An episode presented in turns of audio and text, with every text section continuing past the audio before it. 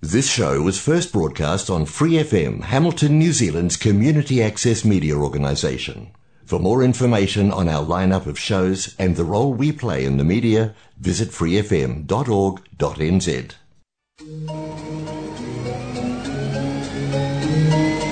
Oh boy!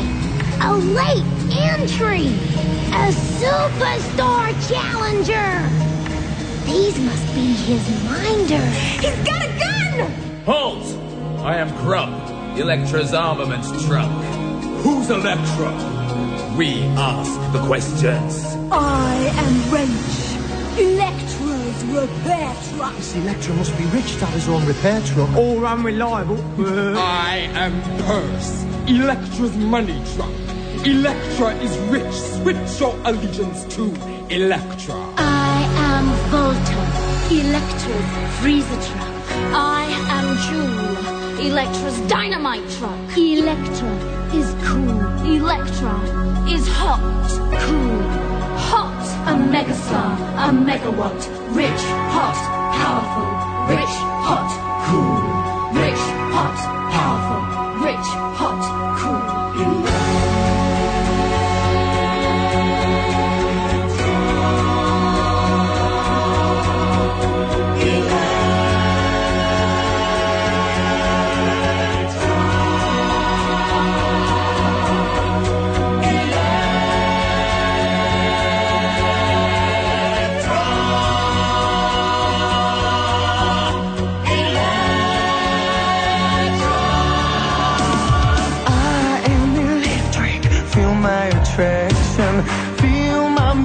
magnetism. You will agree.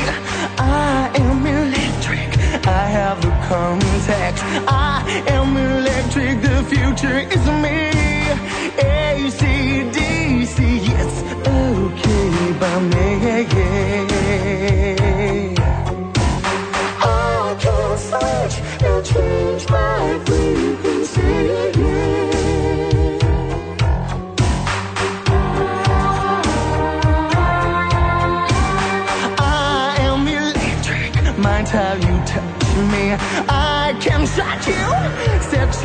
Fire.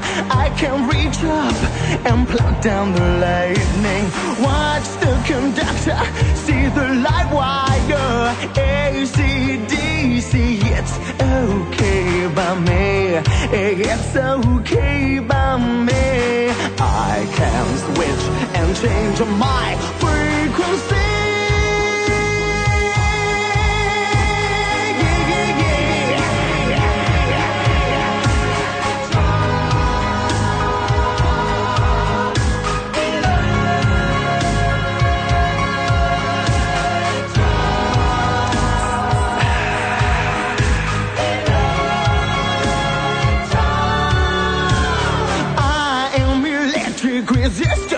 Pointless. Feel my magnetism, you will agree.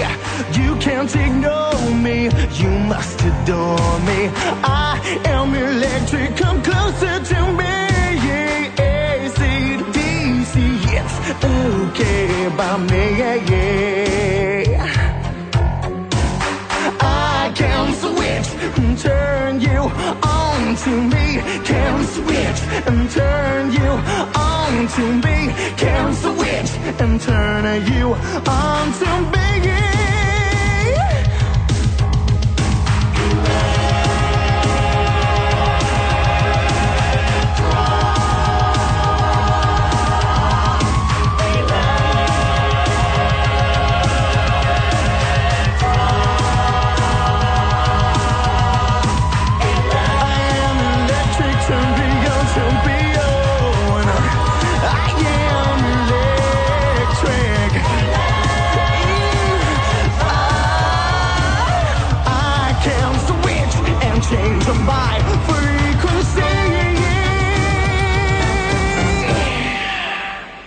You're backstage with Mel and Mike. Whew, your frequency. Ah, that was beautiful. Uh, you're backstage on Hamilton's 89.0 Free FM. Yes. Welcome back for another week. Yeah, I'm Mike, she's Mel. And last week uh, we had guests in the studio. Kate Martin Booker and Nick Hall were My here wife. with us. and they were talking about. Um, Things I know to be true, but we also involve them in the other stuff that we do. Our musical of the week last week was Hunchback of Notre Dame. which was inspired by Kate. I know it's a favourite of hers. Um, it was nice. She's been moaning at me for three years to, to let her come on the show. So, So, you relented. so I thought it was a good enough opportunity. She was time. good value. And we'll talk about their play a bit later on too, because it's brought up a few things that uh, we should be talking about. Uh, if you missed last week's show or any of our past shows, you can catch them on all of the standard podcasting platforms. Spotify. Just look for Backstage with Mel and Mike. You'll find us. Easy, easy, easy. You will find us. Mike's been working on a few things, pretty much Mm. everything actually. How's Geezer's going? Well, uh, we are now building set. We got uh, my initial concept for the set. Looks like it's going to work, which is great. Uh, it's nice when you have a sort of out there idea and you find that it can actually function. so we'll be finishing all that stuff off through the week and uh, launching into our production week, Tech Week, next from next Monday, and opening on the twentieth. Um, cast is in good shape. The stories are really now gelling. We're doing runs of complete acts and then the complete uh, show on uh, Sundays, and um, I'm trying hard not to stop start things. I'm trying to get get a flow going. You got to bite your tongue at But some sometimes you go sit there going, no, no, hang on. It's not working.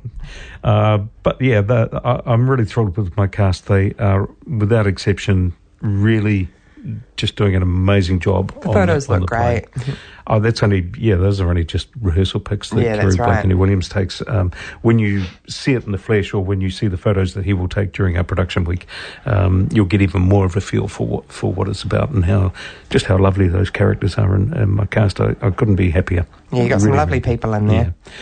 And then, of course, I also on the weekend uh, we had our first get together and um, started working on the first songs for Saturday Night Fever. Of course you did. How did that go? That was great. Yeah, Yeah. really good. Um, again, terrific bunch of people involved. Yeah. And nice to get the wheels rolling on that one since we're in a sort of on the rails kind of feel today with Yeah, we're getting our towards musical of the week. November pretty quickly. Um, yeah, I, I'm out of the picture a wee bit until music and choreography are um, sort of anchored a bit more. Yeah. But already, you know, working on how things are going to move around the set. There are something like 41 different scene changes, wow. which is a lot. You know, 20 something in each of the two acts. Holy. So there's a lot to contend with. I don't and know if I wanted to know that.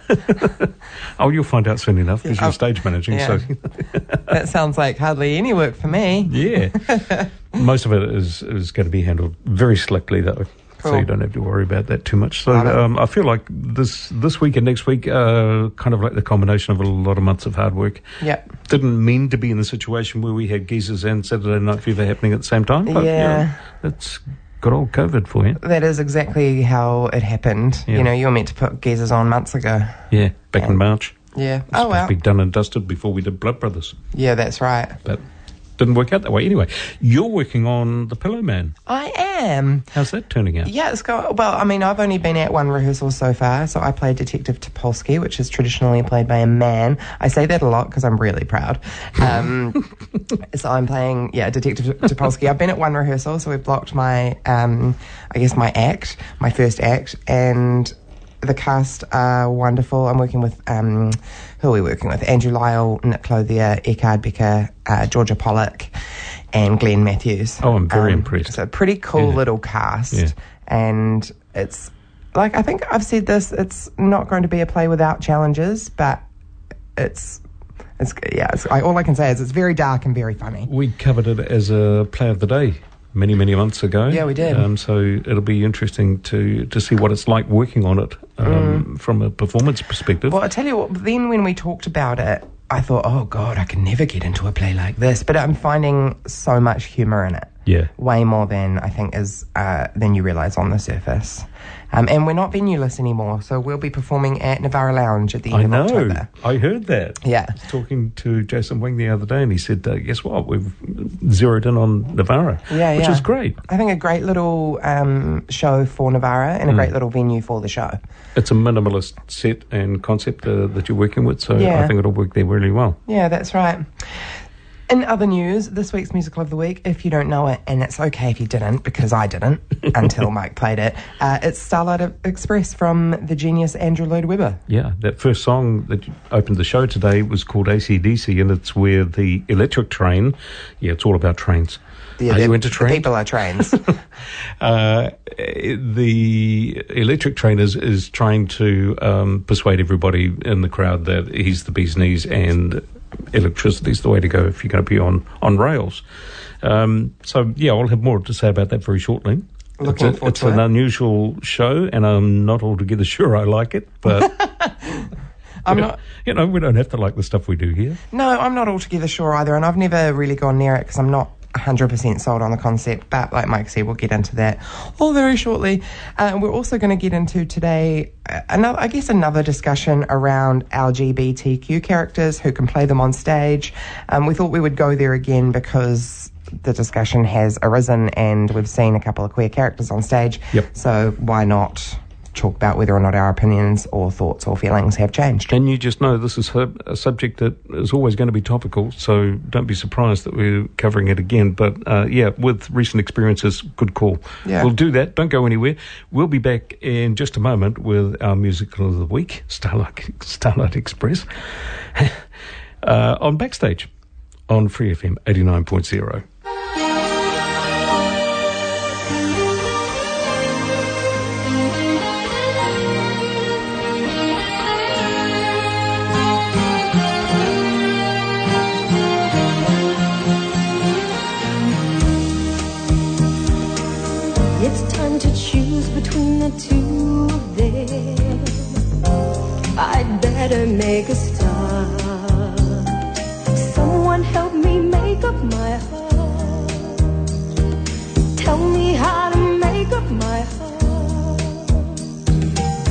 They say two lovers can be twice the fun. They think they're being smart. Someone help me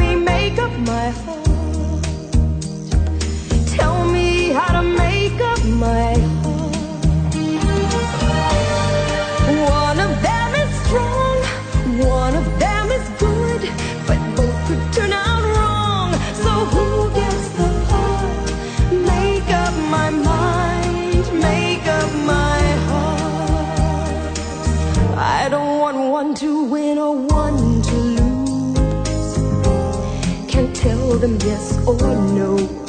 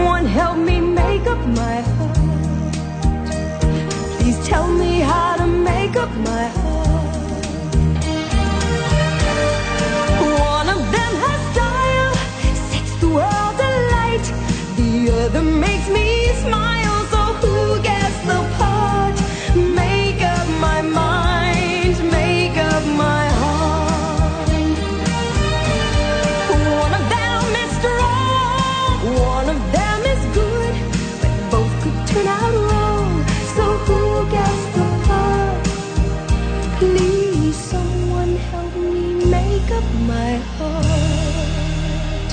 Who tell me how to make up my Make Up My Heart from Musical of the Week, Starlight Express. You with Mel and Mike on Backstage on Hamilton's Free FM. Today's Musical of the Week is, I was, I was going to say another one of those ones that we can't believe we didn't get to sooner, but I kind of can believe we didn't get to it sooner. Because neither of us really thought about it. we just deliberately haven't been picking it. Uh, take it away, Mike. I'll put it right up in front and foremost in your brain right now. Starlight Express is a 1984 British musical with music by, as we said, Andrew Lloyd Webber, lyrics by Richard Stilgoe, and it tells the story of a young but obsolete steam engine called Rusty who races in a championship against modern engines in the hope of impressing a first class observation car called Pearl. Famously, the whole show is done on roller skates, hmm. pretty much. Starlight Express has been revised many times since it was first produced uh, nearly 40 years ago, though. Those revisions range from simple tweaks to lyrics to the addition and removal of entire songs, characters, and even subplots. It's been tweaked to hell and back again. The fundamental story, though, still stayed the same. And I'll give you the short version of the plot because I discovered pages of it. I feel like we would like that. All right. Briefly, a young boy falls asleep as he's playing with his toy trains. And in his dreams, the trains come to life in a world where trains battle for track supremacy. The reigning champion, a diesel engine from the USA called Greaseball, enters with his cavalcade of train uh, of several other diesel engines and freight trucks and boasts of diesel supremacy. Next, a steam engine called Rusty enters, and he's our hero. Greaseball mocks Rusty, who replies that he'll win the championship despite steam being obsolete compared to diesel. and the dreaming boy becomes the controller. He's known in the rest of the story as Control. He intervenes and orders Rusty to collect a passenger train from the marshalling yard. And probably the best part of the whole show is the names that they've given to all these different characters. Yeah. Uh, he comes back with four coaches that make up a passenger train. There's a dining car called Dinah, Okay. a smoking car called Ashley, a buffet car called Buffy. Okay. Yeah, he really put a lot of work into thought this. outside the box there. And an observation car called Pearl, and she is the love interest. Control then sends Rusty to fix uh, a freight train as well as the coaches introduce themselves to the audience. He comes back with six trucks that make up the freight train three box cars, Rocky 1, Rocky 2, Rocky 3, a brick truck called Flat Top, and an aggregator hopper called Dustin, and a brake truck called CB. CB turns out to be a bit of a, uh, wouldn't say total villain, but he's not that nice a character. Yeah. They introduce themselves to the audience and argue with the coaches over whether it's preferable to carry people or cargo. That's just an excuse for a song.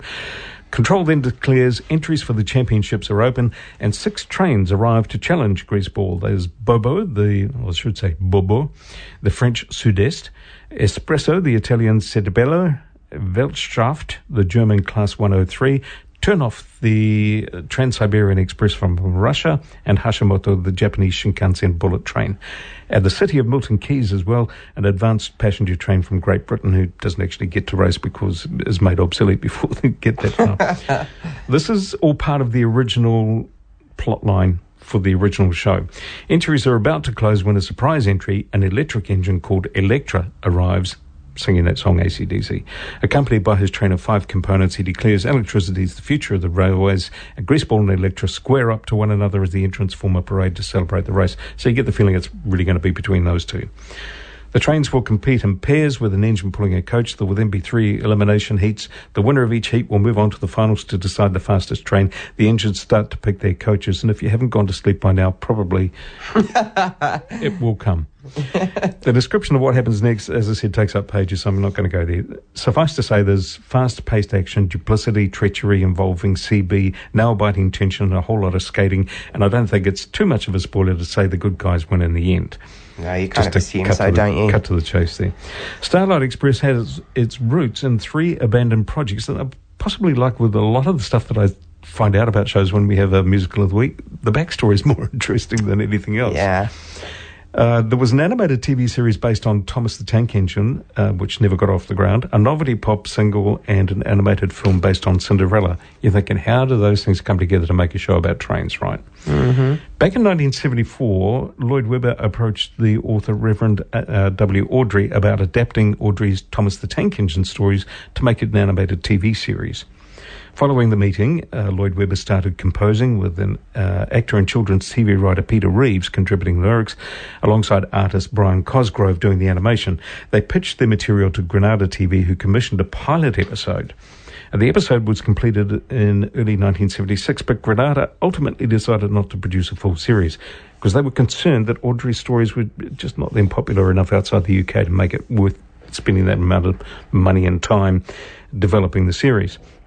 Ironically, the uh, Thomas the Tank Engine series we all came to know and, and love uh, premiered only seven months after the Starlight Express in 1984 and became very highly successful. Anyway, that's a sidebar.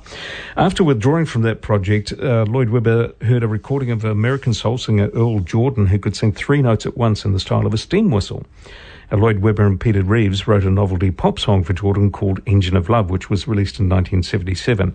The song did nothing, but Engine of Love went on to feature in some productions of Starlight Express, not in the one that we're playing the recordings from today, but it was in the original uh, first few versions. The melody was also used later for another song, uh, He'll Whistle at Me.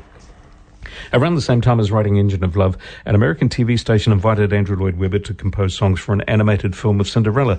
And in this version of the story, the prince would hold a competition to decide which engine would pull the royal train across the USA.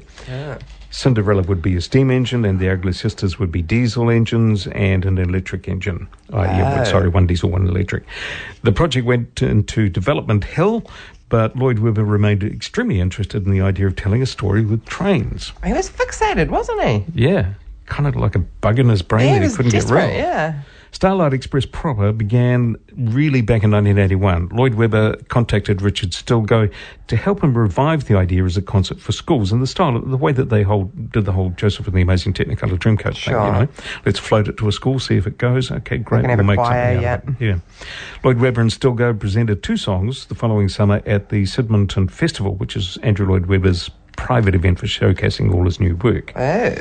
The director Trevor Nunn was watching the performance. Now he figures in another one of the backstories on uh, Andrew Lloyd Webber's shows as well. Can't remember which one, but anyway, he offered to help develop the material from something twee to something with a bit more spectacle and theatre magic. Together, Lloyd Webber, Stilgoe, and Nunn developed the story to include the idea of trains and coaches racing. Choreographer Arlene Phillips was brought on board along with the designer John Napier, who was the one who suggested staging the show on roller skates. Yeah, I was going to ask when that came in. Yeah. In 83, the first act of Starlight Express was workshopped by Nunn and Phillips with a cast that included uh, actress and comedian Tracey Ullman. Uh, based on the workshop success, Starlight Express went into full-scale production, opening at the Apollo Victoria Theatre in the West End in March of 1984, directed by Trevor Nunn. Arlene Phillips created the roller skating choreography, John Napier designed the set, and that featured racetracks extending from the stage into the auditorium, as well as a six-ton steel bridge which lifted and tilted to connect the various levels of the set. It sounds amazing from a engineering point of view, from from just can we do this point I think view. that's probably the best thing about the show. Yeah. In November of 1992, the London production was relaunched with major revisions as the new Starlight Express. That's what we're hearing today. Numerous changes from subsequent productions were incorporated, such as 12 songs were taken out, five songs were added. Whoa. I mean, this is not just a tweak. No, it's not just a tweak. The rap that opens the second act uh, was completely rewritten to become an anthem to racing. Some songs changed their position within the show, and characters of Bell and CB were eventually cut. The required substantial changes to the plot were um, left it without a clear villain. Uh, Rusty Electra and Greaseball just had to cause their own problems or be victims of circumstance to get the story moving along because CB Right. was a guy that was putting a spanner in the works for everyone. Right. But ultimately a clumsy way of doing it. Starlight Express closed in London on 12th of January 2002. Considered one continuous production despite all the revisions, it ran for 700, uh, 7,409 performances, making it the ninth longest running West End show. Now it gets really interesting when you go overseas. The Broadway production of Starlight Express began in February of 87 and opened on the 15th of March at the uh, Gershwin Theatre. The previews were in February. It ran for 761 regular performances, 22 previews, and closed of January of 1989. Created by the original team of Trevor Nunn, Arlene Phillips, John Napier, this version of Starlight Express was extensively revised from the London West End one. The story was localised. This was before the major review of 1992. I've sort of gone back a little bit. Okay. Uh, the trains are now racing across America for a trophy called the Silver Dollar. The plot was streamlined with one fewer race than the West End production had, and Andrew Lloyd Webber and Stilgoe also made many changes to the music and lyrics, notably adding a ballad for Pearl, which has been included in every production since then, and a reworked version of Engine of Love. Additional adjustments were made to the costumes of the characters too. And it's most the most. Let me start that again. It's the most successful music in, musical in Germany of all Is it? places, where it's been performed in a purpose-built theatre called the Starlight Express Theatre in Bochum, Oh, I knew this. which took only a year to build. By the way, Yeah. yeah. See, you can And build it a theatre when you want eh? to. Yeah. show? Uh, it's been running since 1988, Yeah. holding the Guinness World Record for most visitors to a musical in a single theatre. The Starlight Express Theatre features tracks on three levels in a U shape with the audience sitting in the middle and around the tracks. What an experience Yeah, that must be. That- yeah, I think I knew that. It's quite famous. The creative team included the choreographer and designer from the West End and Broadway productions alongside a whole new director who had these brilliant ideas for the theatre. The Bochum production largely followed the template set by the Broadway show, but the creative team made further series of, rev- of revisions, notably taking out Bell. At the time of the Bochum production's opening, there were three markedly different versions of Starlight Express running concurrently in West End, Bochum, and in America. Oh, Weird, eh? yeah. The production changed many times over the years, most notably uh, in 2018 to mark the show's 30th anniversary. And this happened because in 2017, Andrew Lloyd Webber visited the production for a charity gala and found it unrecognisable following years of incremental revisions. Yeah. Arlene Phillips added that in 2018, the overall tone of the show now appeared to be a little bit sexist. Lloyd Webber resolved to shut down the production if he couldn't find a way to get Starlight back to its roots. And so credit to him for that.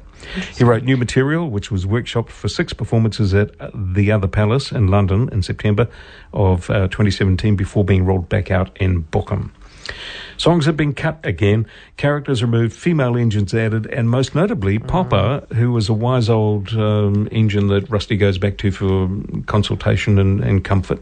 Uh, he's get changed into Mama. Oh. Lloyd Webber, Phillips, and original designer John Napier returned to oversee the changes, which Lloyd Webber now considers to be the definitive version of Starlight Express. So that's the 2018 version. The one with the mama instead of the Yeah. papa. And the revisions just keep on coming. There was a special abridged version developed for an extended season in Las Vegas from 1993 to 97, uh, one hour version. A Spanish language version, which was mostly developed from the Las Vegas version, ran for a year in Mexico City. The more contr- uh, the more conventional production toured the rest of North America and much of Europe in the late 80s and early 90s, and revivals have followed right into the 2000s as well. The show found its way to Japan, where a large-scale in-the-round production played stadiums in Tokyo and Osaka. The stage design was unique to this production, featuring landmarks like Mount Rushmore, and it had a platform that could elevate up from the floor to change the setting for the races. That tour went on to Australia through 1988, where it visited Sydney, Brisbane, Melbourne, Adelaide, and Perth. Then, due to popular demand, the end round tour returned back to Japan from March uh, through to July of 1990. In 2009, following an extended run in Europe, the props, costumes, and some of the cast from the second UK tour were shipped off here to Aotearoa to perform a new production. And this one played arenas in Wellington, Christchurch, and Auckland in July and August of 2009 and featured some performers, as I said, from other international productions, plus some local cast. The show was nominated for a couple of Olivier Awards in 1984 and also for seven Tonys in 1987. Hmm. It managed to pick up Best Costume Design for a Tony, plus four Drama Desk nominations that same year, and two wins there for both costume and set design. And out of all of that, we're listening to the 1992 New London cast recording today called The New Starlight Express. The new one. The most recent Well, no, one. that was 1992. oh, yeah, but it's they not the called it new 2018 one because the 2018 one is the one that he considers. No, uh, Wow. yes. If you ask Andrew Lloyd Webber which version of the show he would prefer people to see, he would say the 2018. Yeah, interesting. Well, that's a whole lot. Germany, Yeah. of all places. Who knew? Yeah, not me. Trains on tracks. Yeah. I love that there's a Trans Siberian Express. Yeah. that makes so. Am I also correct in thinking that each train is played by multiple people? Because there's like the, the yeah, there's the train, and, engine. and each of the And the uh, carriages. the carriages have names as well. yeah. Um, so you've probably got four or five of them. yeah. And that's the You thing. know- it's kind of like a little bit, like rollerball, I guess, or something like that. But um, I wouldn't mind seeing it just to see. Well, you could have. Recently, it was done uh, by St Peters in Cambridge. They did it on roller skates too, yeah, though, eh? yeah, yeah. They, they did it properly. I never got to see it. uh, I was, just wasn't interested. No, I'm see, not- this is the thing. You, uh, uh, if you know it, maybe you might be interested, but it didn't sort of tick any big boxes for me. Well, and I'm quite a big fan of Andrew Lloyd Webber's other work, you know, Mm. Phantom, Jesus Christ Superstar, the old, the good ones. I know you like Joseph. But if you listen to the soundtrack for this, and I mean, we're playing, I think, about five songs today, if we've got room, they're not all that memorable. No, and they're not, they're not super unlike other songs that you heard Exactly. in musical. You know, they're, exactly. yeah. That was And all that- Mike had to say about that. I was just going to say that's all I have to say about that, but you beat me to it. There we go. Uh, you're listening to Backstage with Matt and Mike on Free FM 89.0. Yeah.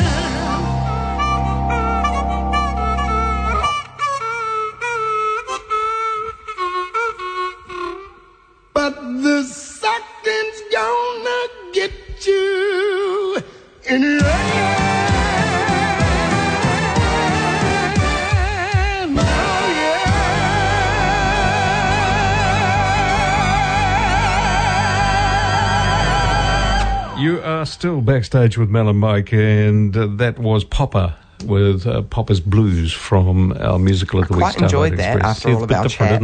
Yeah. After all our chat about the unforget unrememberable songs. That's one song that I that I would go back to. Yeah. Just because I like the blues too. Yeah. Anyway, we both saw the things I know to be true this past weekend in Cambridge, and it's uh, kind of a spoiler, but also kind of not. If you know of the play, um, if you don't want to spoil it, just stop listening for a second. But Just for a um, second. just for a hot second, uh, because we're going to cover some of the content of what the, what the plot is. Just a uh, little because bit. it's topical and because it's brought something up that we have talked about before, but needs to be talked about again. I think it needs to be. Anyway, the play, uh, Things I Know to Be True, features a character that starts the show as male and during the play transitions to present in a final scene as female. All very seriously, this isn't a joke. It's not, but it's not, you know, they're not taking the piss. It's, No. it's genuine. Um, and then I happen to know that the story behind why a trans actor wasn't cast, and it wasn't because they didn't try to find one, um, but a trans actor was not cast in the role. Do you think that's a problem? I don't have um, I don't have a problem with it, and we've talked about this before in terms of race as well. Um, race is a bit more difficult to deal with because visually you're dealing with something that, Literally the colour of like, if somebody's the character is written Yeah. like Othello, you can't have a white guy playing Othello. It just doesn't work. But in this instance, I think if every effort was made to try to find a trans actor who could handle the role. Mm. Um, I wouldn't cast somebody in a role just because they ticked one box. I would cast somebody because they tick all the boxes. Well, and that's something we do and talk you about a lot. and if you can't manage to do that, you've got to find the best actor you can to do it.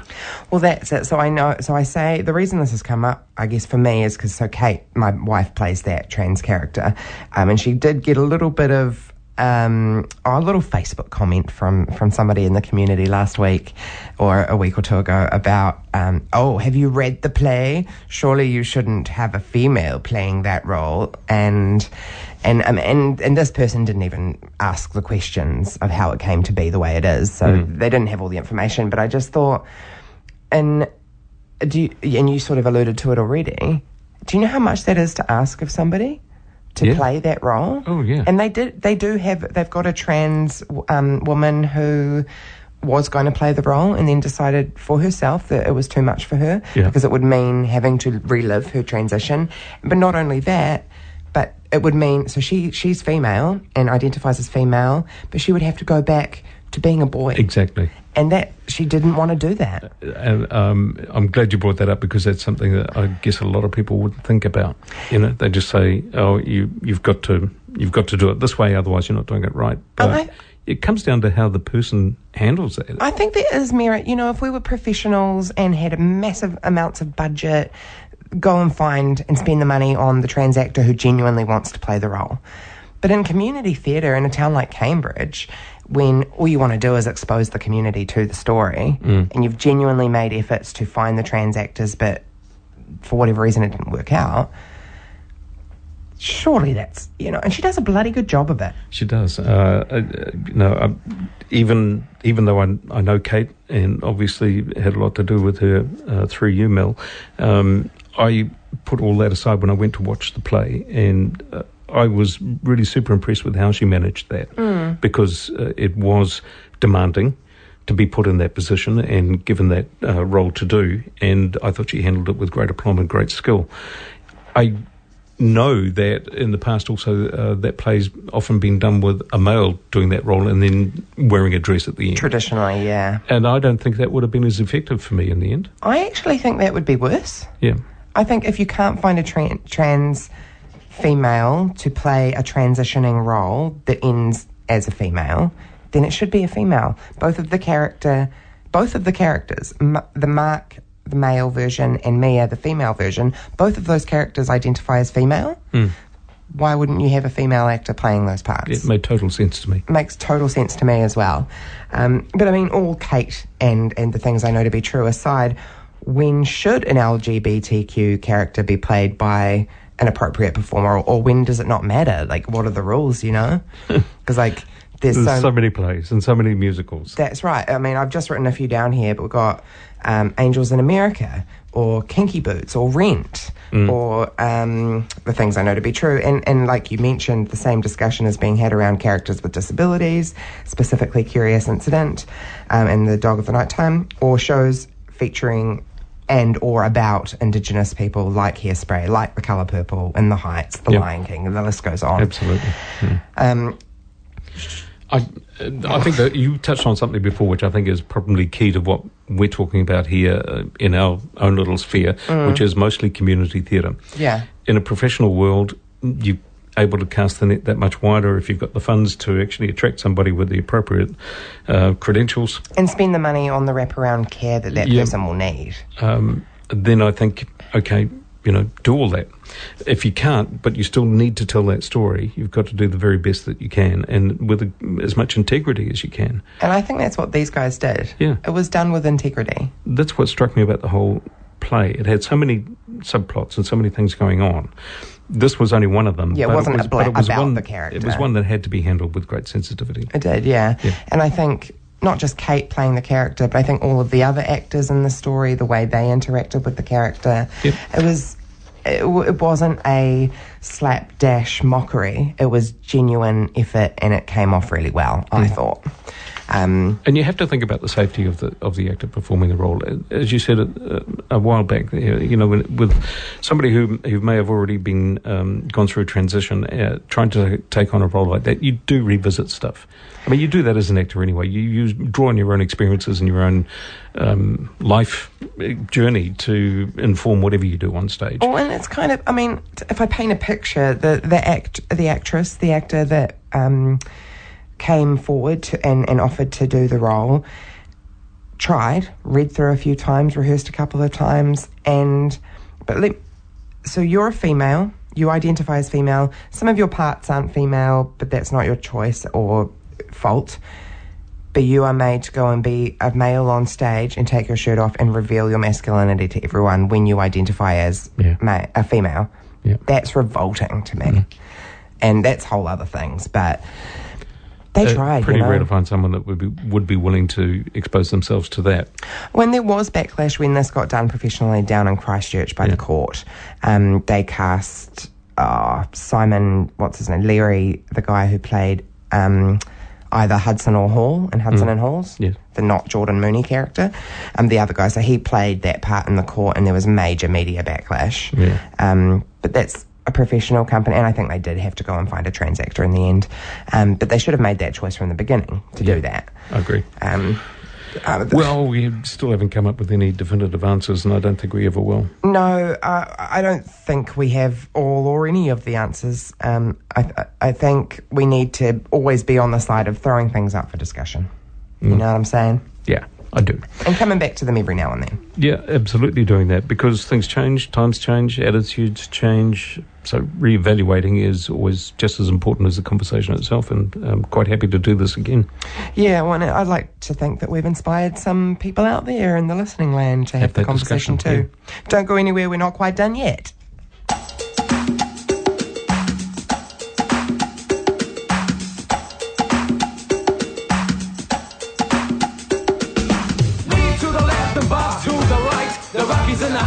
We're here tonight. R O C K I E S.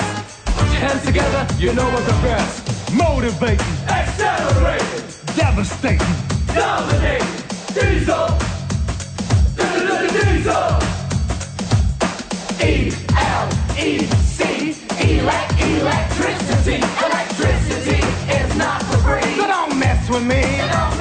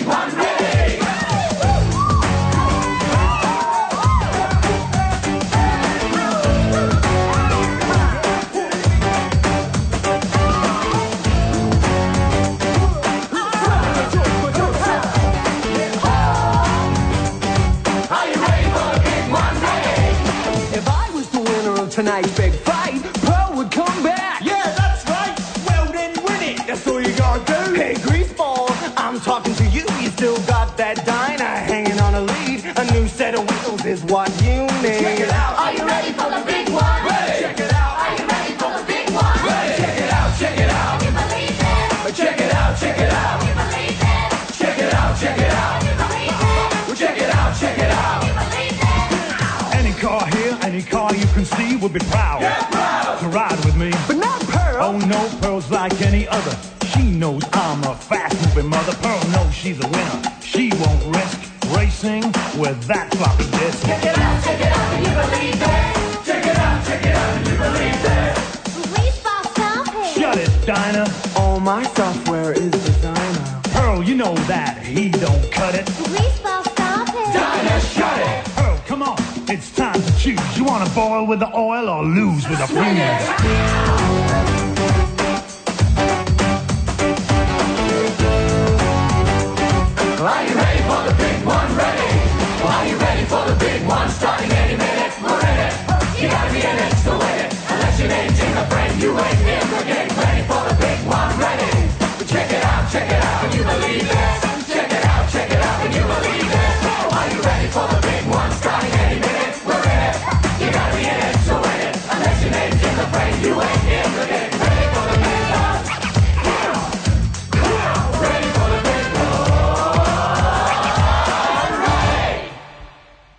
The big one? You're you're backstage. I'm Mel. He's Mike. and that was the rap from Musical of the Week. From the sublime to that. Starlight Express. Enough said. I was sitting there as that was playing actually, and I hated that. I really, it was a real blast from the before I was born. Yeah. Uh, as Anywho. yes. Uh, as you know, if you've been listening for a while, Saturday Night Fever, the 70s extravaganza, is coming to the Rivoli Theatre stage in November. It's been directed by my mate Mike Williams here. Yep, this this Mike Williams. This one right here. Uh, musically directed by John O'Hawthorne and choreographed by Emilia Jennings. They're a great couple too. They are, aren't they? In the beloved throwback musical, Tony Manero, a 19-year-old Brooklynite paint store clerk, spends his weekend his weekends at a local disco where he moonlights as the king of the dance floor. When he and mesmerizing dancer Stephanie enter a dance competition, the pair's professional partnership blossoms into a deep friendship and challenges the pair to reflect on what's important in life amidst rising social tensions. It's featuring the timeless hits of the Bee Gees, this reimagined version of Saturday Night Fever transports you back to the era of disco balls, platform boots, and white suits. Burn, baby, burn. Yeah, all of that and more. Our first uh, sing through of a couple of the uh, key numbers on Sunday afternoon into Sunday evening. The harmonies, brilliant. Cool. Bee Gees' music is actually pretty bloody good. Anywho, so that you can book your tickets and fill your calendars along with stuff like Saturday Night Fever, here is our non exhaustive list of what's coming up around the place, what we call soonish. Soon-ish. At the Meteor, That Bloody Woman's Coming, directed by Courtney Mail and Kyle Chewin for Bold Theatre. That's August 26th until September the 3rd. And Owls Do Cry, presented by Red Leap Theatre and directed by Malia Johnston. That's on from the 26th to the 28th of October. Rivoli Theatre, we have Geezers uh, for Hamilton Playbox Theatre opening on August the 20th, running to September the 3rd. Please book through iTicket. And Saturday Night Fever, as we've just said, on stage in November with tickets on sale right now. They're live. Go to iTicket for that as well. Go get them. At Clarence Street Theatre, Krishnan's Dairy is coming up, presented by Indian Ink. That's September 8th to the 10th. Open mic night tonight at Nivara Lounge. And every Wednesday, doors open at six thirty. Bookings to perform are essential though, but you can always go and just watch. It's cool. Banks Arcade Future Lovers New Zealand tour this Friday at eight o'clock, and Luke Thompson's To Be Warm in This Great Winter tour is happening Thursday the eighteenth. I used to listen to a lot of Luke Thompson when I was young. I knew his little, I knew his brother. At the Woolshed Theatre in Te Awamutu. Yes. Are you ready? The Farndale Avenue Housing Estate Towns Women's Guild Dramatic Society's production of Macbeth is being presented by Talos and coming up in September. So good. Gaslight Theatre in Cambridge, Things I Know to Be True by Andrew Bovell, directed by Chrissy Hodkinson, is running to the 20th of August. Putaruru Theatre Players have The Mousetrap coming up. It opens in September. That's by Agatha Christie. Thames Music and Drama have Legacy, written and directed by Christina Walton, opening 17th of September. Coromandel Players have Constellations coming up by Nick Payne, directed by Heather Long. That's August 19th to the 27th. The Colour Purple in Rotorua, staged by Rotorua Musical Theatre, uh, by Nahiwira, directed by Nahiwira. Nahiriwa Rohina. Thank you very much, Mel. I don't know why I can't read that today. Opens September the 30th, run to October the 15th. It's quite a long season for them. Then over in Tauranga, up at the 16th Ave Theatre, up north by Pip Hall, that's Roger's daughter, uh, from the 16th to the 30th of September. At the Detour Theatre, also in Tauranga, is also The Mousetrap by Agatha Christie, that's from September the 8th to the 24th. And Tauranga Musical Theatre have We Will Rock You opening at the Bay Court Theatre on September 14th, running through to October 2nd. And they have also The Last Five Years coming up. That's directed by Philly Holmes, coming up in November. Auckland Theatre Company have Dawn Raids by Oscar Kightley. Um, it's opened, uh, will open August 16th, running to September 3rd. And The Maid by Emily Perkins, directed by Colin McColl, open September 20th, running to October 8th. North by Northwest is coming up too, adapted by Carolyn Burns, directed by Simon Phillips, opening October 25th. Auckland Live, James Brody, the Becoming Brody tour that's on the 9th and 10th of September. And as we've mentioned a couple of times already now, Come From Away has rescheduled for August 23. So watch this space or just go and get your early bird tickets right now. In upcoming auditions and opportunities, "Twas the Fight Before Christmas" by Devon Williamson is Playbox's final offering for the year. Auditioning this weekend, actually, August the 14th. Check out Hamilton Playbox website or Facebook page for details about how to book your time. Morrinsville Theatre are holding workshop auditions for Mystery on the Orient Express, directed by Murray Feast. Two sessions on August the 28th. You can check out Morrinsville Theatre on Facebook for more info. Auditions for Hamilton Musical Theatre's summer season of Frozen Junior are coming up soon. Watch this space, we'll tell you about it, or the Hamilton Musical Theatre Facebook page for details about how to get your audition spot or one for your kids if you know someone who is under the age of 18. Yeah, between the ages of 10 and 18, I happen to know. Exactly. And the 16th Avenue Theatre in Tauranga have auditions coming up for Aladdin, the 80s pantomime. Uh, check out their Facebook page for more information. And Aroha Little Theatre are still looking for two adults and one child for their rescheduled production of Waiting for Godot, directed by Les Munro. You can check out their Facebook page for details about that. I really hope they get a chance to put that on. I read that one of those characters could be female. Maybe you and I should go oh, and yeah, hit it true. up. Yeah, lucky. Mike and Mel should just go and head up Waiting for Godot. Dates don't quite work for me, though. Sorry. Otherwise, yeah, I'd be in. Don't forget, if there is a show or audition opportunity you want us to spread the word about, give us an email on backstagepodcastnz at gmail.com or we're around a whole lot. We're at Rivoli, we're at the Meteor, we're around. Give us a give us a little tickle and let us know. Exactly. I'm, I'm pretty sure we're both going to go to Te Awamutu to see that play with the long name. At Uh, the, the Farndale. I'm going to go just to get a copy of the program. Anyhow, uh, that uh, means once again we are just about done for the week. Thank you to, massive thank you, in fact, to Free FM, as always, for hosting us. Thank you to Creative Waikato for sponsoring us, paying the bills. Catch up on Backstage, as we've mentioned, accessmedia.nz, iHeartRadio, Spotify, Google Podcasts, Apple Podcasts, and you can follow us on Facebook and Instagram for all of the update, updates. It's been an interesting quarter of today, and I hope I didn't put you off Starlight Express altogether. You with almost definitely did. it. But I don't know that that's your fault. No, I think the show spoke for itself. We're not quite done with it yet. We've still got more music to come from it. Um, but also, um, you know, great to have the chance to revisit um, the, that topic again of casting appropriately and, and, you know, taking the trouble to find the right people. It won't be the last time we bring it up, I don't think. No. I think uh, I want to be able to come up with a definitive answer. I don't know if I'm ever going to be able to, but I think where you can, you do have a responsibility to try Make to cast authentically. Yeah. And without blowing your own horn about it, I think you may need to make sure that people know about that too, that you have tried. That well, yeah, and that's I think a tricky one. Kate didn't really want to be like, well, we tried. She was trying to be the bigger, better person, Yeah. which she was. Yep. Um, but uh, yeah, I think the other thing I want to say about all this is that I am full of admiration for the fact that Gaslight Theatre stages stuff that does make you think, that does challenge you, that does bring up subjects that maybe people are semi aware of but don't know enough about. that might challenge their community. That Yeah. maybe won't sell well, but they give it a go anyway. You look at the catalogue of stuff they've done over the last five years or so, there's some mm. really good plays in there of you know subjects that really in a small town theatre you wouldn't normally see. Well, to be honest, I don't go to Cambridge a whole lot, but I've never seen anything that's rubbish out there. No. They do quite good stuff out there. Consistently pretty good. Yeah. And, uh, you know, this, this is a case in point. If you get a chance to see things I know to be true, I strongly suggest you do so. Mel and I will be back next week, seven days away, with another musical of the week. Is it my might be your turn again, yeah? Oh, I'm gosh. giving it to you. You can scrape better, the barrel I better this pick time. a, pick a um, you know, a top shelf one next time. We're going out today with the titular track Starlight Express from Musical of the Week, Starlight Express. I've been Mike once again. She's been Mel once again, which she always is. And you've been backstage on Hamilton's Free FM 89.0. Please stay classy, theatre nerds. See you!